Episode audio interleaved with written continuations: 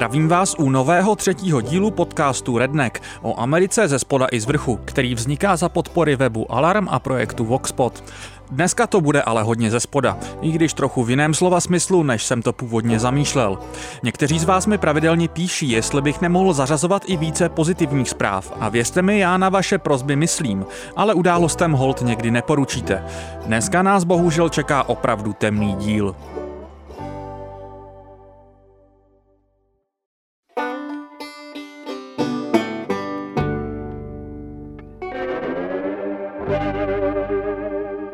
Nemá smysl příliš otálet. Pojďme se vrhnout přímo do toho nejhoršího. První dnešní zprávu jsem si četl za uplynulý týden hned několikrát, ale moje hlava jí stále úplně nepobírá. První větu zprávy, se kterou přišel Detroit Free Press, vám prostě přečtu.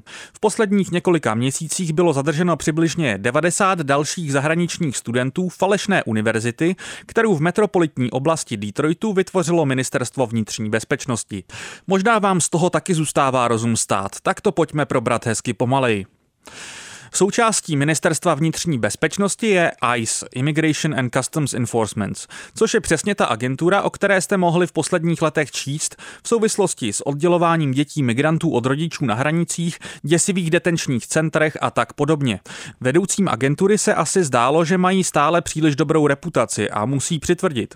V Detroitu proto pronajali budovu a vytvořili web neexistující univerzity. Zaměstnanci ICE tu předstírali, že jsou administrativní pracovníci univerzity. Účelem falešné univerzity bylo podle agentury odhalování vízových podvodů. Od ledna, kdy byla celá tato operace zveřejněna, už bylo zadrženo úhrnem asi 250 studentů, především z Indie. 80% z nich bylo dobrovolně deportováno. Drtivá většina z nich přijela do USA s platným studentským vízem, nicméně ta jim propadla odhalením faktu, že univerzita není skutečná. Federální úřady tvrdí, že studentům mělo být jasné, že jde o podvod, protože v budově univerzity neprobíhaly žádné přednášky. Přímo web Ministerstva vnitřní bezpečnosti ale přitom univerzitu označoval za skutečnou. Stejně tak jako akreditační agentura, která s federální vládou v tomto případě spolupracovala. Aby toho nebylo málo, podle Detroit Free Press falešná univerzita od svých obětí vybírala miliony dolarů na školném, které v průměru tvořilo 12 tisíc dolarů ročně. Texaský právník Rahul Reddy, který zastupoval některé ze studentů, uvedl, že falešná univerzita si vydělala mnoho peněz a že federální úřady dostali do pasti bezbrané jedince, kterým šlo jen o to udržet si legální povolení k pobytu v zemi.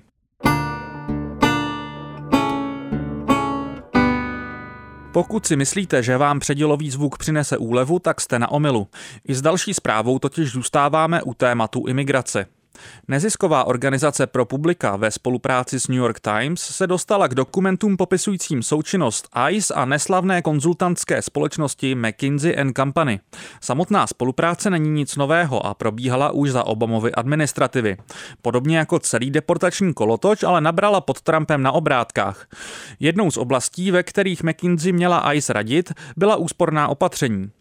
Jak už jsem připomínal v minulé zprávě, ICE je agentura, která má na svědomí za poslední roky opravdu děsivé titulky a není náhodou, že mnozí demokraté v ní vidí stělesnění satana a volají po jejím zrušení. O to víc šokující je fakt, že podle ProPubliky byly úsporné opatření navrhované McKinsey příliš i na zaměstnance ICE. Doslova z nich podle ProPubliky byly nesví. Konzultanti McKinsey navrhovali omezit příděly jídla pro migranty a urychlit celý proces deportace. Podle některých zaměstnanců ICE by tak znemožnili migrantům řádný imigrační proces. Konzultanti se podle nich, cituji, zaměřovali pouze na snižování ceny a urychlování deportace, na aktivity, jejichž úspěch je možné měřit v číslech, aniž by si připouštěli, že tyto postupy ovlivňují životy tisíců lidských bytostí. Kromě přitvrzujících deportačních postupů ilustruje tato zpráva ještě další další proces, který je velmi typický pro Spojené státy v posledních dekádách. A to sice čím dál tím větší závislost federálních agentur na soukromých konzultantech a námezních silách soukromých firm. Tento proces skvěle popisuje novinář Tim Shorrock ve své knize Spies for Hire. Tu napsal už před více než deseti lety, ale od té doby všechno ještě pokročilo. Americký národně bezpečnostní aparát od NSA po CIA je rozdělení mezi státní zaměstnance a nominální zaměstnance firm jako je Dell Booz Allen Hamilton a další. Well, in, the, in my book Spies for Hire, I describe this intelligence industrial complex as a 50 billion dollar industry and I and I base that on uh, what our intelligence budget is now and figures I've gotten on the percentage of money that's actually spent on on contracts. Uh, it's about 70% of our entire intelligence budget goes to private contracts. So this complex is about, I would say, about 100 companies. There's many more, but you know, 100 companies that really play important roles have major contracts. Tady slyšíte Tima Šoroka v roce 2008 popisovat, že přibližně 70% rozpočtu na spravodajské agentury jde do rukou soukromých subdodavatelů. Například Edward Snowden dělal pro x těchto společností a v momentě líku právě pro Booz Allen Hamilton. Ve své letos vydané autobiografii popisuje, jak státní zaměstnanci nosí modré identifikační karty, kdežto ti, kteří jsou ve spravodajských agenturách zaměstnaní přes soukromé subdodavatele, nosí zelené. Obě skupiny pak prý vtipkují, že zelenou barvu mají identifikační karty podle barvy dolarových bankovek. Toto prorůstání soukromého sektoru do federální zprávy naprosto paralizovalo některé státní instituce, které takřka nejsou schopny vykonávat bez soukromých námezních sil svou práci. Rozmělnění zodpovědnosti, které z tohoto procesu vyplynulo, pak podle odborníků, jako je Šorok, například přispělo ke zločinům, jako je mučení vězňů v Abu Ghraib. S tímto na paměti je pozoruhodná jiná pasáž zprávy o ICE a McKinsey od ProPubliky. Smlouvy o prodloužení spolupráce s McKinsey v hodnotě 2,2 milionu dolarů pomáhali zaměstnancům ICE psát samotní konzultanti McKinsey. Můžou tohle opravdu dělat? Ptal se mailem jeden ze zaměstnanců ICE. Jiný mu odpovídá, no samozřejmě není ideální, aby nám soukromý dodavatel říkal, co po nich vlastně chceme, ale máme nějakou jinou možnost? Jeden z vedoucích pracovníků McKinsey, Kevin Sneeder, ujišťoval v roce 2018 své podřízené, že firma, cituji, nebude v žádném případě nikde po celém světě spolupracovat na věcech, které jsou v rozporu s našimi hodnotami. Toto ujištění není tragikomické jen ve světle zmíněné práce pro ICE. Ta ostatně skončila později v roce 2018 2018, byť McKinsey spolupracuje nadále s jinými pohraničními agenturami. Pokud jste už o McKinsey dříve někdy slyšeli, víte, že je jednou z největších konzultantských firm na světě a neštítí se spolupracovat s autoritářskými režimy od Číny po Saudskou Arábii, nebo pomáhat farmaceutické společnosti Purdue Pharma maximalizovat prodeje oxykotinu, tedy prášku, který leží v samotném jádru současné americké opiátové krize. Tady si zaslouží ještě krátkou zmínku jeden z čtyřech posledních relevantních prezidentských kandidátů demokratů, Pete Buttigieg. Ten totiž pro McKenzie pracoval, než se stal starostou města South Bend v Indianě. Letos v Dubnu se ho na jedné debatě moderátorka ptala, jak se s tím vypořádává. My personal experience was, was positive. I, I liked my colleagues.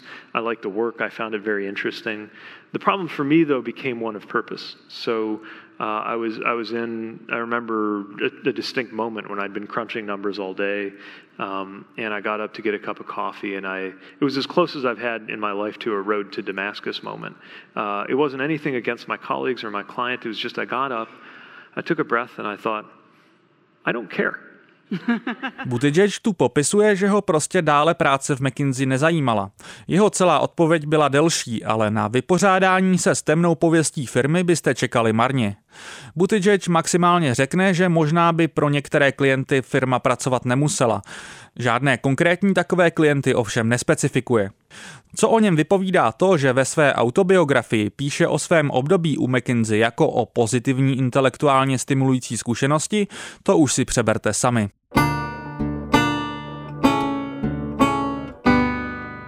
Předsedkyně sněmovny, kalifornská demokratka Nancy Pelosi, pro mnohé Američany představuje tvář odboje, tedy The Resistance proti Trumpovi. Minimálně na performativní úrovni. Vzpomeňte například na slavné video z pasivně agresivního potlesku, který Pelosi uštědřila letos v únoru Trumpovi během jeho tradičního proslovu v kongresu o takzvaném stavu Unie. Podobně slavná je říjnová fotografie ze schůzky v Bílém domě, na které Pelosi naštvaně ukazuje na Trumpa prstem během prý poměrně divoké výměny názorů ohledně Trumpova přístupu k válce v Sýrii. Fotky jsou fotky a zákony jsou zákony. Podle webu Intercept Pelosi oddaluje možné schválení nového zákona, který by značně pomohl odborářské činnosti ve Spojených státech. Pokud si vzpomínáte na Right to Work zákony, které v některých státech omezují odborovou činnost, tento federální zákon Protecting the Right to Organize Act by je přebyl. Zároveň by zaměstnancům umožnil přímo žalovat zaměstnavatele, který ilegálně brání vzniku odborů. V současnosti takovéto spory řeší National Labor Relations Board. Organized labor has always been the foundation of good paying jobs that support a thriving middle class. That's why it is vital that we support legislation like the PRO Act, finally empowering the National Labor Relations Act to do the important work of protecting workers' rights. Since the day that law was enacted in 1935, big businesses and their allies in the Republican Party have worked to weaken it.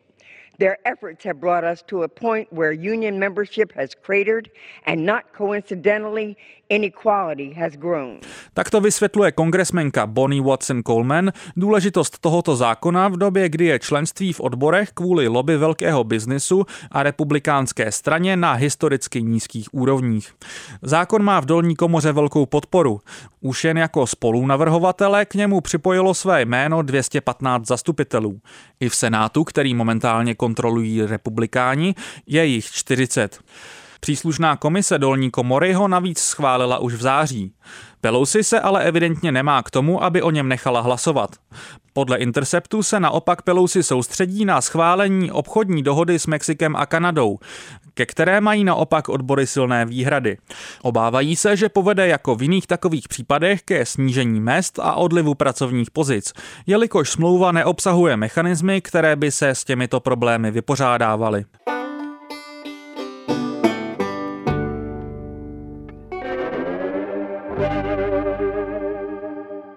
Nový zákon ve státě Ohio vyžaduje po lékařích, aby reimplantovali mimoděložní těhotenství.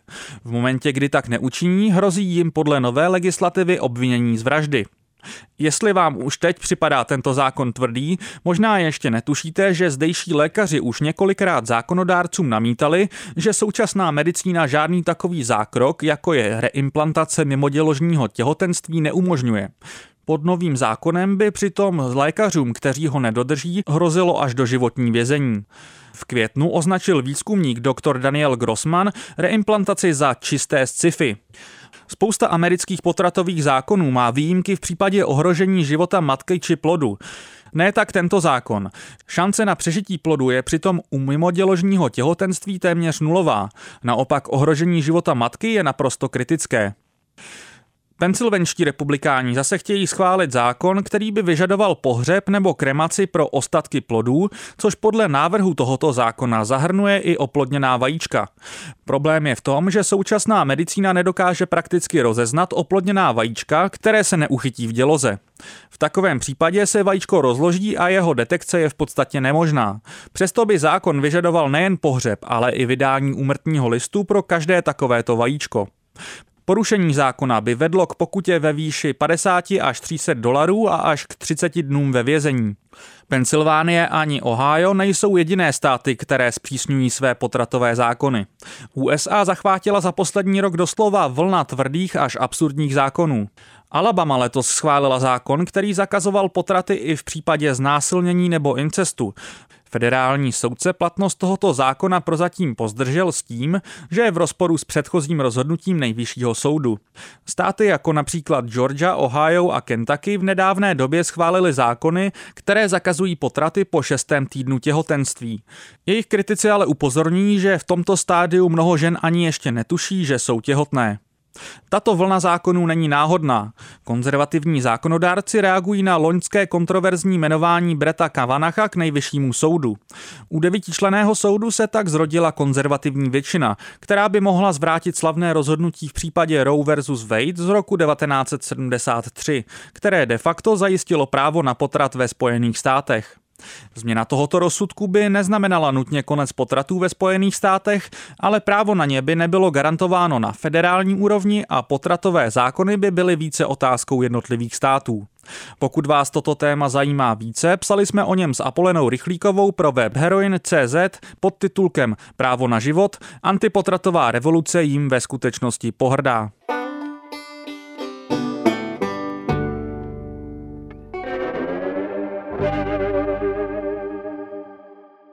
Americké ministerstvo zemědělství mění pravidla, podle kterých distribuuje potravinové lístky pro lidi v hmotné nouzi.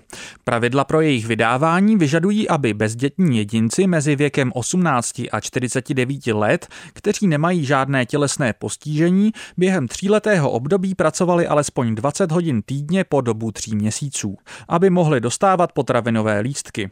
Nicméně jednotlivé státy často uplatňovaly výjimky pro toto pravidlo v oblastech, které chronicky strádají nezaměstnaností. Nová pravidla ministerstva zemědělství stanovují, že tyto výjimky lze udílet jen v místech, kde nezaměstnanost přesahuje 6%, oproti federální úrovni nezaměstnanosti, která je momentálně asi 3,6%. Podle ministerstva tak přijde o potravinové lístky okolo 700 tisíc lidí. Ministerstvo slibuje, že toto opatření ušetří federální vládě na 5,5 miliardy dolarů během pěti let. Otázka je ale na kom. Drtivá většina přibližně 40 milionů Američanů, kteří dostávají potravinové lístky, pracuje. Toto opatření směřuje na ty, kteří si nejsou schopní práci sehnat. Who those people are? Are they old? Are they young? Are they like who, that's, who's that's the a demographic? Good question. There? It's um, it's mostly white people. Um, it's mostly poor people.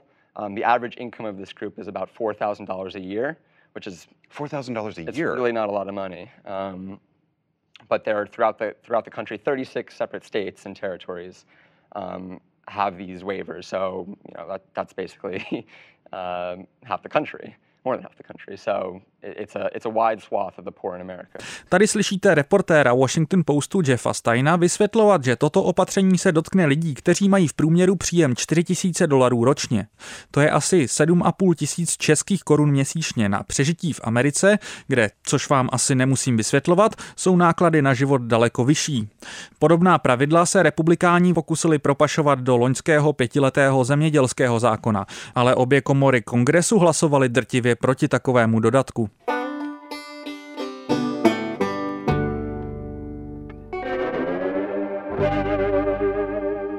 Dnes se v rámci historického okénka ponoříme nejhloubeji do minulosti, kam jsme se zatím vydali. Jednou to přijít muselo, dneska se budeme věnovat občanské válce. V představivosti mnohých žije americká občanská válka hlavně velkými pozemními bitvami jako Gettysburg nebo obléhání Vicksburgu. Pro mě je ale nejpamětihodnější jedna námořní. Součástí občanské války byla námořní blokáda, kterou na jich uvalil sever. Jich byl totiž pochopitelně velmi závislý na vývozu bavlny. Blokáda ho přiškrtila o 95%. Jich se proti tomu snažil zakročit, ale námořní převaha byla jasně na straně severu. Jich se proto snažil získat technologický náskok, což ale vzhledem k průmyslové převaze severu nebylo nic jednoduchého. Novinkou na scéně byly opancéřované lodě a jich jednu takovou chtěl. Neměl nicméně kapacitu na to vyrobit dostatečně silné parní stroje, které by takovéto masivní plavidlo utáhly. Všechno má své řešení a jižanské velení přišlo s takovým, které mělo správný vůdu a démonický nádech. Merrimack byl parník, který se před válkou plavil na stejnojmené řece, ale na začátku války byl zapálen a jeho vrak klesl na dno. Konfederace vrak vylovila, vyčistila a na jeho základě postavila svoji opanceřovanou zombí loď s několika palcovými pláty ocely, více než půlmetrovými vrstvami dřeva a deseti obřími kanóny.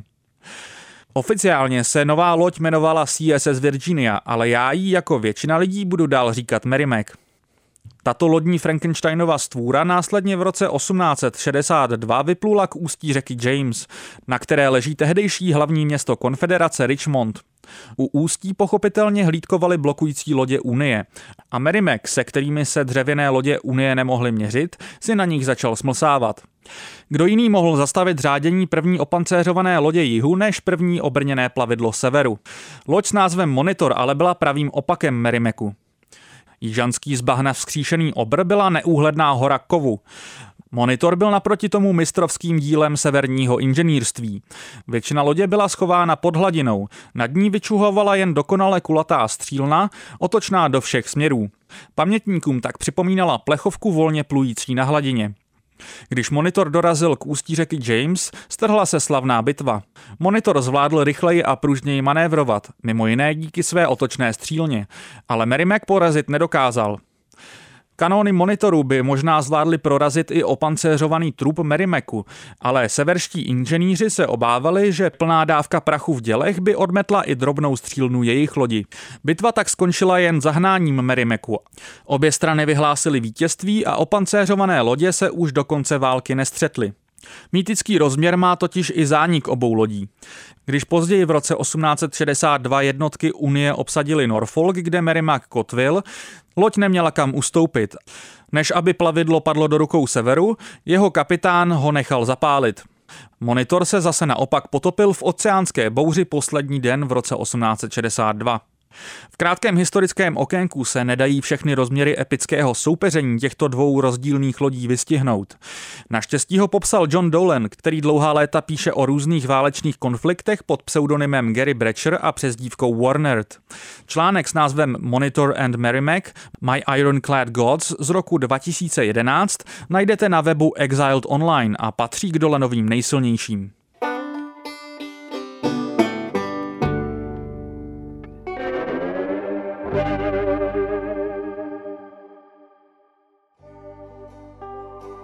Tím se dostáváme na konec tohoto dílu. Já vám děkuji, že jste poslouchali a rád bych vám připomněl, že podcast Redneck najdete na Soundcloudu, Spotify, Apple Podcasts nebo Player FM.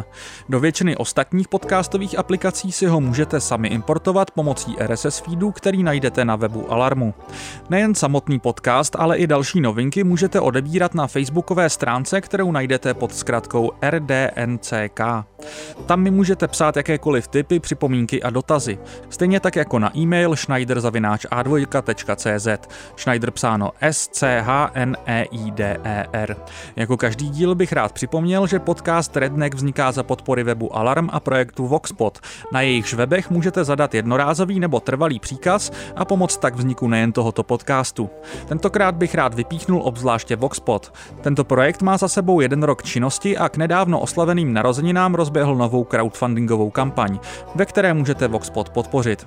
Během prvního roku vydal Voxpot celou řadu reportáží, ze kterých například čerpala i další média v České republice i v zahraničí.